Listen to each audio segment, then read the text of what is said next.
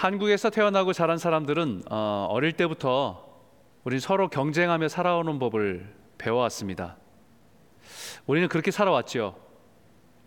끊임없이 남들과 비교 속에서 어, 평가받는 사회 속에서 살아왔습니다. 남들을 이겨야 좋은 학교에 진학할 수 있었고 보다 나은 환경 속에서 살아갈 수 있는 기회가 아, 주어졌기 때문입니다. 정말 무한 경쟁 속에서 살아남아야 되는 세상에서 우리는 길들여져서 살아왔습니다. 남들보다 잘해야 하고 남들을 이겨야 하고 그래야 내가 세상에서 인정받고 대우를 받을 수 있다는 생각이 우리도 모르게 우리의 뇌리에 깊이 새겨져 있습니다. 그러나 그 뿌리 깊은 경쟁 의식은 우리를 만족하지 못하게 하고 늘 불안함과 두려움에 쌓여 살아가게 만듭니다. 그런 경쟁 의식은 자신이 속한 공동체를 깨뜨리기도 하지요. 그 경쟁 의식에서 나오는 비판과 험담이 나옵니다. 다른 사람을 깎아내리고 다른 사람의 약점을 비난해서 낮추어야 내가 높아지기 때문입니다. 경쟁 의식에서 허영심이 나옵니다. 내가 가진 것, 내가 이룬 것, 그것을 드러내고 자랑해야 내가 남들보다 낫다는 것을 증명하는 것이기 때문입니다. 그런 경쟁 의식은 한국인들만 가지고 있는 것이 아니라 오늘 본문에 예수님의 제자들 사이에서도 이것을 노골적으로 드러나고 있다는 것을 볼 수 있습니다. 또 그들 사이에 그중 누가 크냐 하는 다툼이 난지라. 예수님의 제자 사이에서도 일어나는 일들입니다. 예수님은 이제 예루살렘에 잡히시고 고난 당하시고 십자가의 죽음을 바라보고 있는 그때에 제자들은 서로 우리 중에 누가 크냐라고 하는 것 때문에 다툼을 하고 있습니다. 예수님을 3년 동안 따라다니면서 그분의 삶을 보았고 가르침을 배운 사람인 그 제자들이 예수님 앞에서 누가 크냐라는 것을 다투고 있으니 예수님 보실 때 얼마나 답답했겠습니까?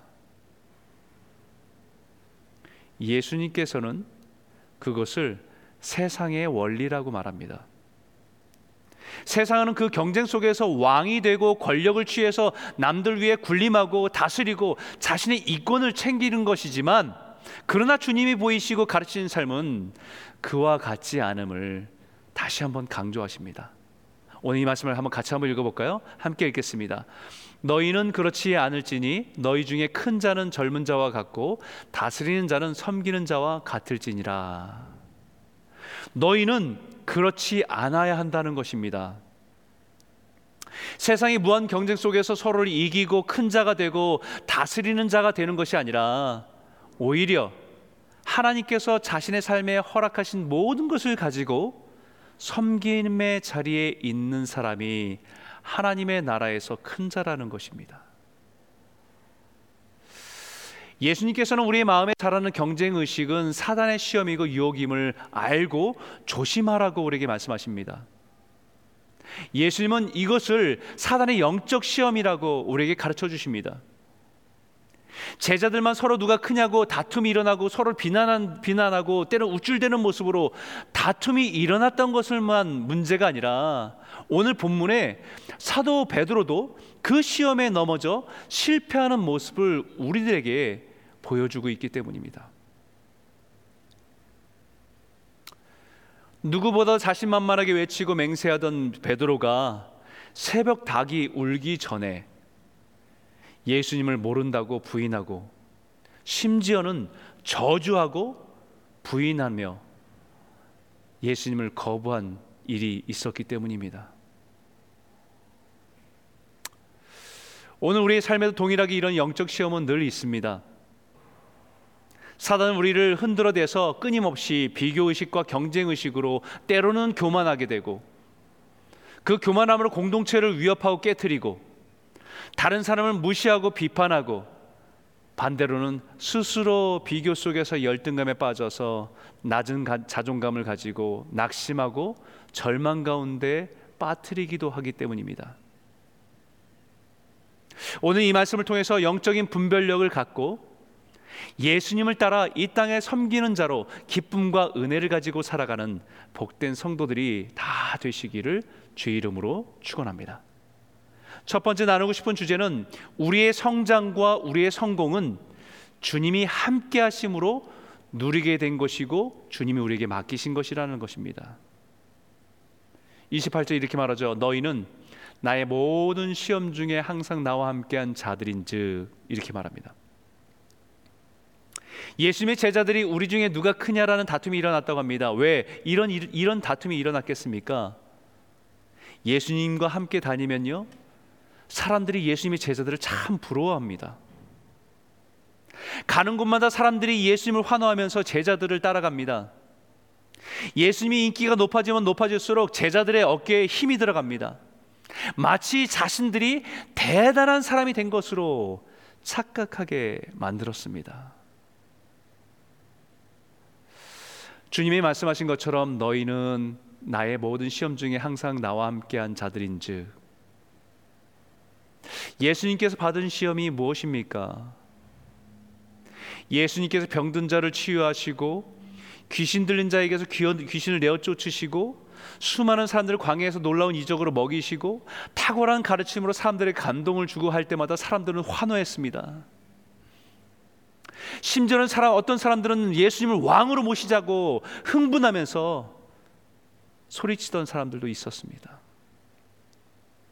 그것이 예수님이 받으셨던 시험입니다. 그러나 예수님은 그 시험에서 겸손을 잃어버리지 않으셨습니다. 교만해져서 사람들 위해 군림하지 않으셨습니다. 예수님의 삶에 끊임없이 다가온 그 시험을 이기시고 자신의 사명을 십자가의 사명을 묵묵히 감당해 오셨습니다. 바로 그 시험 중에 항상 같이 있었고 보았던 사람들이 제자들입니다. 그런데 그 제자들은 바로 그 시험의 올무에 걸린 것입니다.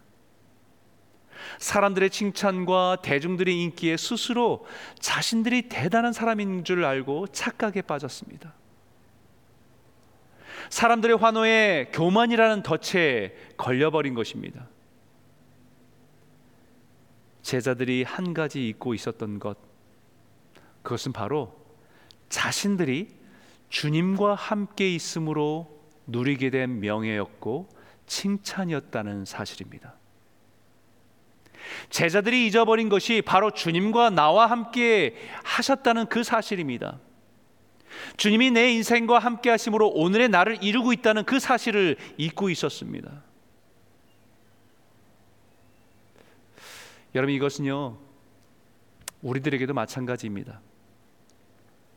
나의 인생에 주님이 함께 하셨다는 것을 잃어버린 순간부터 우리는 교만의 자리에 서게 됩니다. 이것을 잃어버리면 그 인기가 그 성공이 자신의 것으로 착각하게 됩니다. 그래서 사람들을 위해 군림하지요. 그러나 예수님은 그 동일한 시험 가운데 분명히 잊지 않았던 것이 있습니다. 내 아버지께서 나라를 내게 맡기신 것 같이 나도 너희에게 맡겨 너희로 내 나라에 있어 내 상에서 먹고 마시며 또는 보좌에 앉아 이스라엘 열두 지파를 다스리게 하려 하노라. 그것은 하나님께서 내게 맡기신 것이라는 사실입니다. 하나님의 백성을 예수님께 맡겨서 예수님의 능력으로, 예수님의 지혜로, 예수님의 사랑으로 그들을 섬기라고 맡기심을 잊지 않았다는 것입니다. 탁월한 능력과 인기와 부와 성공으로 세상은 군림하지만 주님은 섬깁니다. 그렇기 때문에 사람들의 인기와 환호 속에 숨겨진 교만이라는 시험과 덫에 넘어지지 않는 것임을 우리에게 가르쳐 주시는 것이지요. 사도 바울도 예수님을 모를 때는 최고의 대학에서 공부한 것이 자랑이었습니다. 프라이드였습니다. 유대인의 최고의 선생님의 제자란 사실이 다른 사람들보다 자신이 얼마나 대단한 사람인지를 증명하는 증거였습니다. 심지어는 로마의 시민권을 가지고 있다는 그 사실이 자신을 특권 의식 속에 살아가게 하는 조건이었습니다. 그러나 자신의 인생에 찾아오신 예수님을 만난 이후에는 그가 고백하기를 같이 읽어볼까요? 그러나 나의 나아된 것은 하나님의 은혜로 된 것이니 내게 주신 그의 은혜가 헛되지 아니하여 내가 모든 사도보다 더 많이 수고하였으나 내가 아니요 오직 나와 함께 하신 하나님의 은혜로다. 할렐루야. 내가 이룬 것, 내가 성취한 것, 나에게 주어진 모든 것들은 내가 대단한 사람임을 증명하는 것이 아니라 나의 인생에 부어주신 하나님의 은혜이고 나에게 맡기신 세상을 섬기고 사람을 섬기라고 주신 기회임을 잊지 않는다는 것입니다. 사랑 성도 여러분, 우리 인생에 주어진 모든 것들을 내 것이라 착각하지 않기를 바랍니다. 내가 수고해서 이룬 것이라고 교만함에 빠지지 않기를 소원합니다. 우리의 인생에 함께 하신 주님을 기억하고 주님께서 세상을 섬기라고 맡기신 그 책임을 잘 감당하는 믿음의 성도들이 다 되시기를 주의 이름으로 축원합니다. 두 번째 나누고 싶은 주제는 우리의 온전함은 주님이 우리를 위해서 기도로 보호하신 것입니다. 31절과 32절 같이 한번 읽도록 하겠습니다. 함께 읽겠습니다. 시모나 시모나 보라 사탄이 너희를 밀가부르듯 하려고 요구하였으나 그러나 내가 너를 위하여 내 믿음이 떨어지지 않기를 기도하였노니 너는 돌이킨 후에 내 형제를 굳게 하라. 예수님께서 베드로에게 의미심장한 말씀을 하십니다. 시모나 시모나 사단이 밀가부르듯 하려고 요구하였으나 여기 밀가부르다라는 말은 채질을 하다 채를 흔들다는 의미입니다. 농부가 곡식을 채에 담아서 흔들어서 바람에 쭉정이를 날려버리듯이 사단이 베드로를 흔들어 댄다는 것입니다.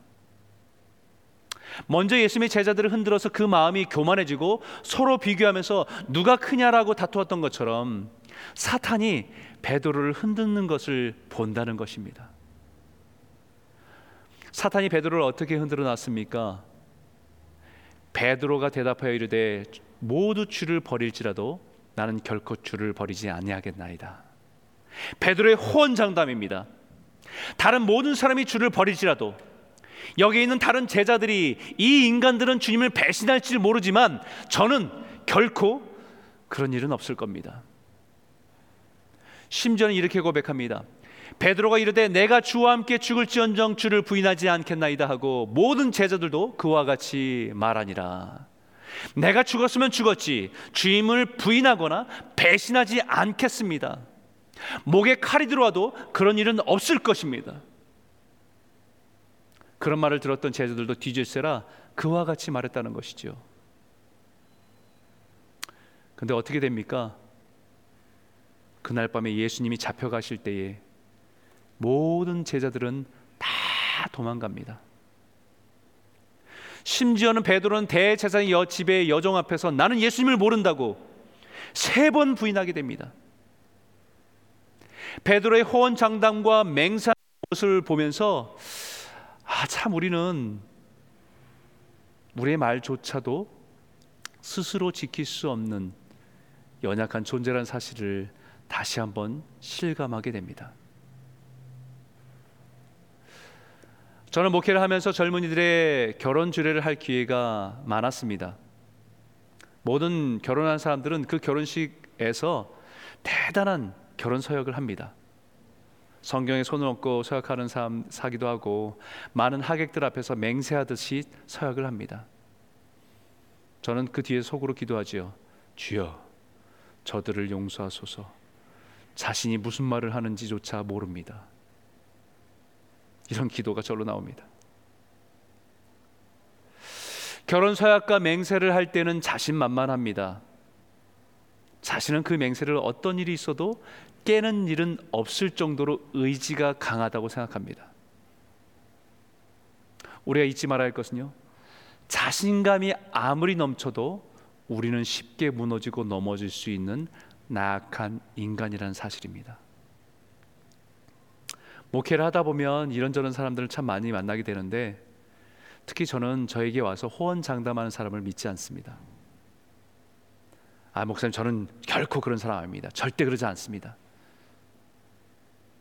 저는 호언장담하는 사람보다 기도하는 사람을 믿습니다. 호언장담하는 사람은 자신을 믿어서 약속하는 사람이지만 기도하는 사람은 자신의 연약함을 알고 주님을 의지하는 사람이기 때문에 그 사람을 믿습니다. 베드로의 그의 자신감은 어디서 옵니까? 다른 사람들은 몰라도 자신은 결코 그런 일을 하지 않겠다고 하는 자신감은 도대체 어디서 온 것입니까? 베드로는 스스로 자신을 강한 사람이라고 생각하고 있었는지 모릅니다. 평생 거친 호수에서 뼈가 굵은 뱃사람이라고 하는 강한 자부심에서 온 것인지 모릅니다. 예수님의 제자로 동행하면서 믿음과 신뢰를 받은 것, 칭찬을 받은 것 때문에 가지고 있었던 자신감인지 모릅니다. 그런데 한 가지 베드로가 모르는 것이 있습니다. 예수님 뭐라고 하셨습니까? 시모나 시모나 보라 사탄이 너를 밀가루듯 하려고 요구했으나 그러나 내가 너를 위하여 내 믿음이 떨어지지 않기를 기도하였노니. 베드로야 사단이 끊임없이 너의 믿음을 흔들어대고 시험할 때가 많았는데 그때마다 너는 네 믿음이 좋아서 그런 줄 알지?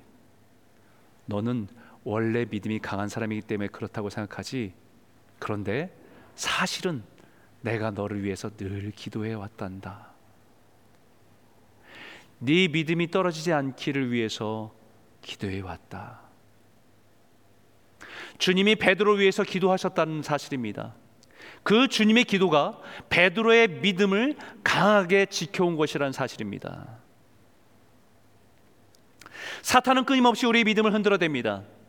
마치 키에 곡식을 놓고 흔들어대듯이 우리의 생각과 마음을 흔들어댑니다. 우리의 믿음을 떨어뜨리려고 시험에 들게 하고 믿음으로 살아가기보다는 낙심과 절망에 빠지도록 흔들어댑니다. 그런 와중에 우리가 온전하게 살아갈 수 있는 것은 내가 믿음이 좋아서라기보다는 나는 원래 믿음이 강한 사람이기보다는 주님이 우리를 기도 가운데 붙들어 주시기 때문인 줄 믿으시기 바랍니다. 오늘 다 누군가의 기도가 오늘 내 삶을 붙들어 주고 있기 때문이라는 사실을 잊지 않기를 바랍니다. 그럼 우리를 위해서 기도하는 주님이 계시고 우리를 위해서 기도하는 부모가 있으면 우리는 사단의 시험에 걸려 넘어지지 않습니까? 아닙니다. 시험에 걸려 넘어질 수도 있습니다. 베드로도 시험에 빠졌습니다. 그렇게 큰 소리로 다른 모든 사람이 주를 버릴지라도 나는 결코 주를 버리지 않겠다라고 하는 베드로가 예수님을 세 번이나 부인하는 시험에 빠졌습니다. 그런 베드로의 믿음을 위한 예수님의 기도는 아무 소용이 없었던 것입니까? 아니면 이제는 예수님도 베드로를 포기하고 기도를 하지 않는 것입니까? 우리가 누군가를 위해서 기도하는 것이 소용 없습니까? 아닙니다. 베드로가 실패한 것은 자기 자신으로 만만했던 그의 태도가 실패한 것이지 주님에 대한 믿음이 실패한 것이 아닙니다. 선주를 하는 자 넘어질까 조심하라는 말처럼 자기가 스스로 섰다고 교만한 자리에서 넘어진 것입니다. 다른 사람보다 강하다고 생각했습니다. 그러나 사단의 시험에 걸려 넘어진 것입니다. 그러나 분명 것은 시편 37편 24절에 저는 넘어지나 아주 엎드러지지 아니함은 여호와께서 손으로 붙드심이로다. 할렐루야. 주님의 기도는 넘어진 베드로를 일으켜 주는 손이었습니다. 누군가의 기도는 시험에 넘어지지 않는다는 것이 아니라 시험에 넘어지나 다시 일으켜주는 끈이 됩니다. 기도하는 어머니의 기도는 자녀를 시험에 넘어지고 방황하게 만드 방황하지 않게 하는 것이 아니라 세상에 방황하다가도 다시 일어나 돌아갈 수 있도록 하는 믿음의 끈이 되어 주는 것입니다. 그렇기 때문에 부모는 기도를 포기할 수 없습니다. 많은 자녀들이 방황하다가 부모의 기도에 의해서 이끌려오기 때문입니다. 사단은 밀가부르듯이 우리 믿음을 흔들고 삶을 흔들며 우리를 시험에 빠지게 하고 넘어지게 하지만 주님은 그 가운데 우리를 붙드셔서 우리 안에 있는 가라지와 같은 교만은 날려버리고 신앙의 본질이 무엇인지를 깨닫게 하신 일에 사용하시기 때문입니다. 그리고 예수님께서 베드로에게 뭐라고 하십니까?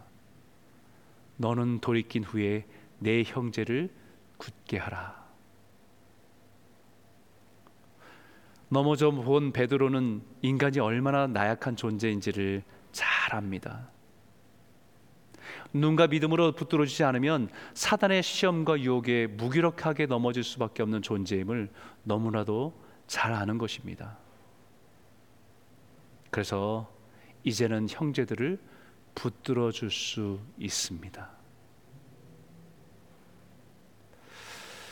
사단은 오늘도 우리의 삶에 우리의 신앙을 밀가루로 흔들어 놓는 일을 하고 있습니다. 우리의 마음을 흔들고 우리의 믿음을 흔들고 우리의 신앙을 흔들어 놓고 있습니다. 근데 분명한 것은 주님이 우리를 위해서 기도하시고 부모는 자녀를 위해서 기도하고 그래서 성도는 서로를 위해서 서로 서로를 위해서 기도하고 붙들어야 붙들어 주어야 하는 것입니다. 시험에 넘어질 수 있지만 주님의 손으로 붙들어 다시 일어설 수 있기 때문입니다. 사랑하는 성도 여러분, 주님이 우리를 기도로 붙들어 주는 것 주듯이 자녀를 위해서 성도를 위해서 기도로 서로를 붙들어 주고 믿음으로 굳게 하는 일에 쓰임 받는 귀한 성도들이 다 되시기를 주 이름으로 축원합니다. 세 번째 함께 나눌 주제는요. 우리와 주님의 안전거리는 신앙과 믿음을 지킬 수 없는 거리입니다. 54절 한번 읽어 볼까요? 예수를 잡아 끌고 대제사장의 집으로 들어갈새 베드로가 멀찍이 따라가니라. 예수님이 이제 결박되어서 제사, 대제사장 집으로 끌려갑니다. 근데 거기에 말씀이 예수를 잡아 끌고 대제사장 집으로 들어갔을 베드로가 멀찍이 따라가니라라고 표현되어 있습니다. 충분한 거리를 두고 따라가랍니다. 이 말씀을 유진 피터슨 교수의 메시지란 성경에서 뭐라고 표현됐냐면요. Peter followed but at a safe distance입니다. 안전 거리를 두고 따라갔다라는 것입니다. 안전 거리 확보. social distancing 너무나 잘 알죠. 우리 거리를 두는 거.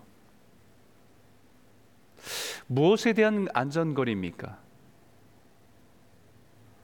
예수로 인해서 손해 보고 예수로 인해서 고통당하고 예수로 인해서 억울한 일을 당하지 않는 안전거리입니다. 지금까지는 예수님을 따라다니던 베드로는 예수님께서 가시는 곳에 기꺼이 가려고 했습니다. 예수님의 그림자처럼 따라다니며 수정 들었습니다.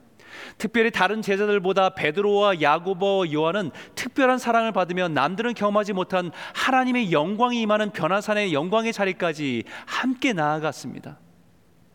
겟세만에 기도하는 자리에서도 다른 제자들보다 더 가까이서 예수님의 고뇌와 기도를 들을 수 있는 자리로 나아갔습니다. 뿐만 아니라 수많은 이적과 능력을 행하는 자리에서 가장 곁에서 가장 가까운 곳에서 모든 것을 경험할 수 있었습니다. 사람들이 환호할 때 가장 가까이에서 누구보다도 예수님께 가까이 있는 제자임을 드러내는 자리에 늘 있었습니다. 그러나 예수님이 잡히시고 비난당하고 고난당할 때는 따라가되 멀찍이 거리를 두고 따라가기를 원합니다. 자신의 인생에 손해가 되지 않을 정도만 거리를 두고 따라갑니다. 자신의 삶에 손해 보지 않을 정도만 안전거리를 두고 따라갑니다.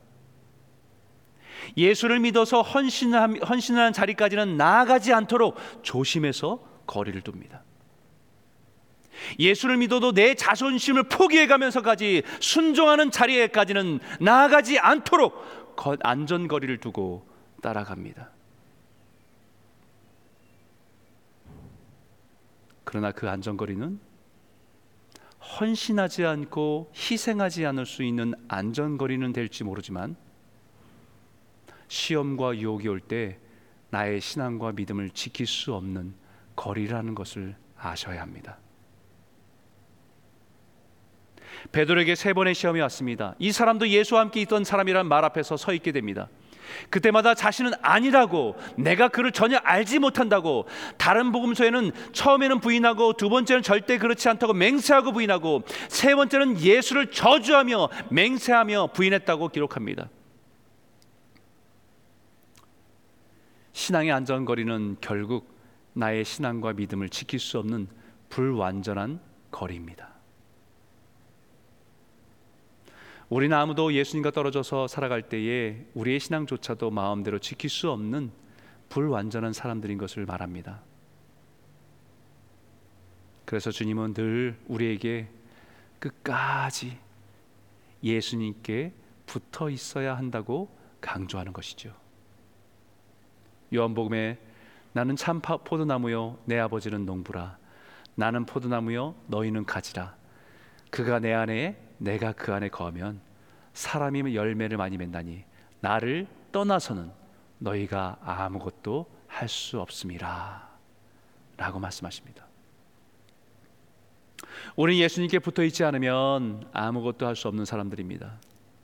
우리의 신앙, 우리의 믿음, 우리의 결단까지도 우리 스스로 지킬 수 없는 사람임을 깨달아야 됩니다. 그래서 구약에도 신명기 4장에 우리 하나님 여호와께서 우리가 그에게 기도할 때마다 우리에게 가까이 하심과 같이 그 신이 가까이 함을 얻은 큰 나라가 어디 있느냐? 주님은요.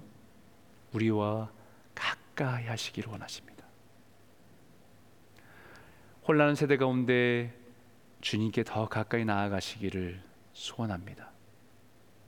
다시 그 주님과의 친밀함을 회복하시고 그 기쁨과 은혜 가운데 살아가시기를 주의 이름으로 축원합니다. 우리 61절 62절 같이 한번 읽어 볼까요? 함께 읽겠습니다.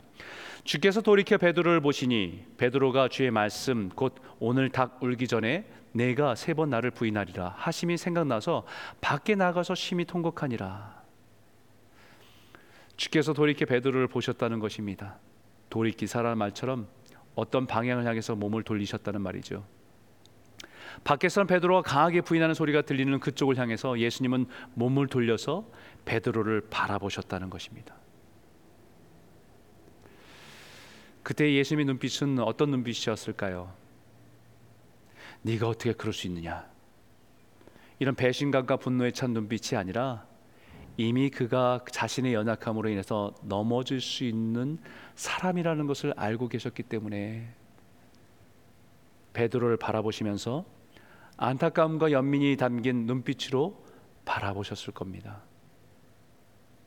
단지 내가 지난번에 말한 대로 너는 나를 닭이 굴기 전에 세 번 부인한다고 했지. 라는 책망의 눈빛보다 지난 31절 32절에 말하는 것처럼 시모나 시모나 보라 사단이 너를 밀가루가부르듯 하려고 요구하였으나 그러나 내가 내 너를 위하여 내 믿음이 떨어지지 않기를 기도하였노니 너는 돌이킨 후에 내 형제를 굳게 하라. 내가 넘어지고 내가 스스로 믿음을 지킬 수 없는 연약한 자인 것을 깨달았지.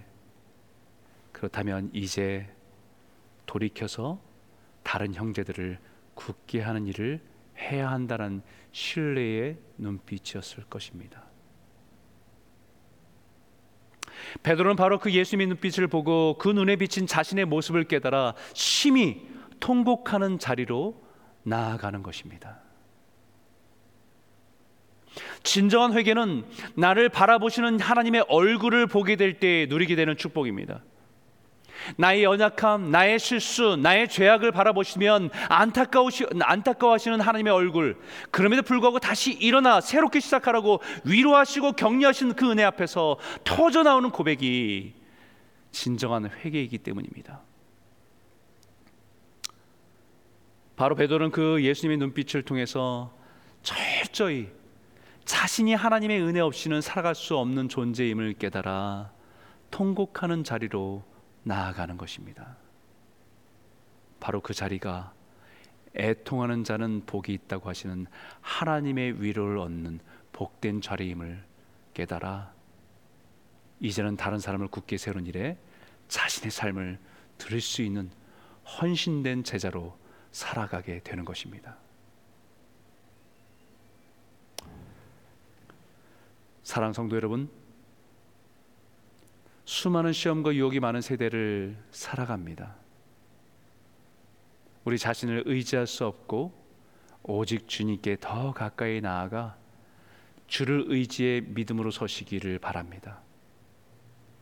우리에게 허락하신 모든 것을 가지고 넘어지고 실패한 것까지도 주의 형제를 일으키고 주의 교회를 세우고 주의 나라를 일으키는 일에 귀하게 쓰임 받는 복된 성도들이 다 되시기를 주의 이름으로 축원합니다.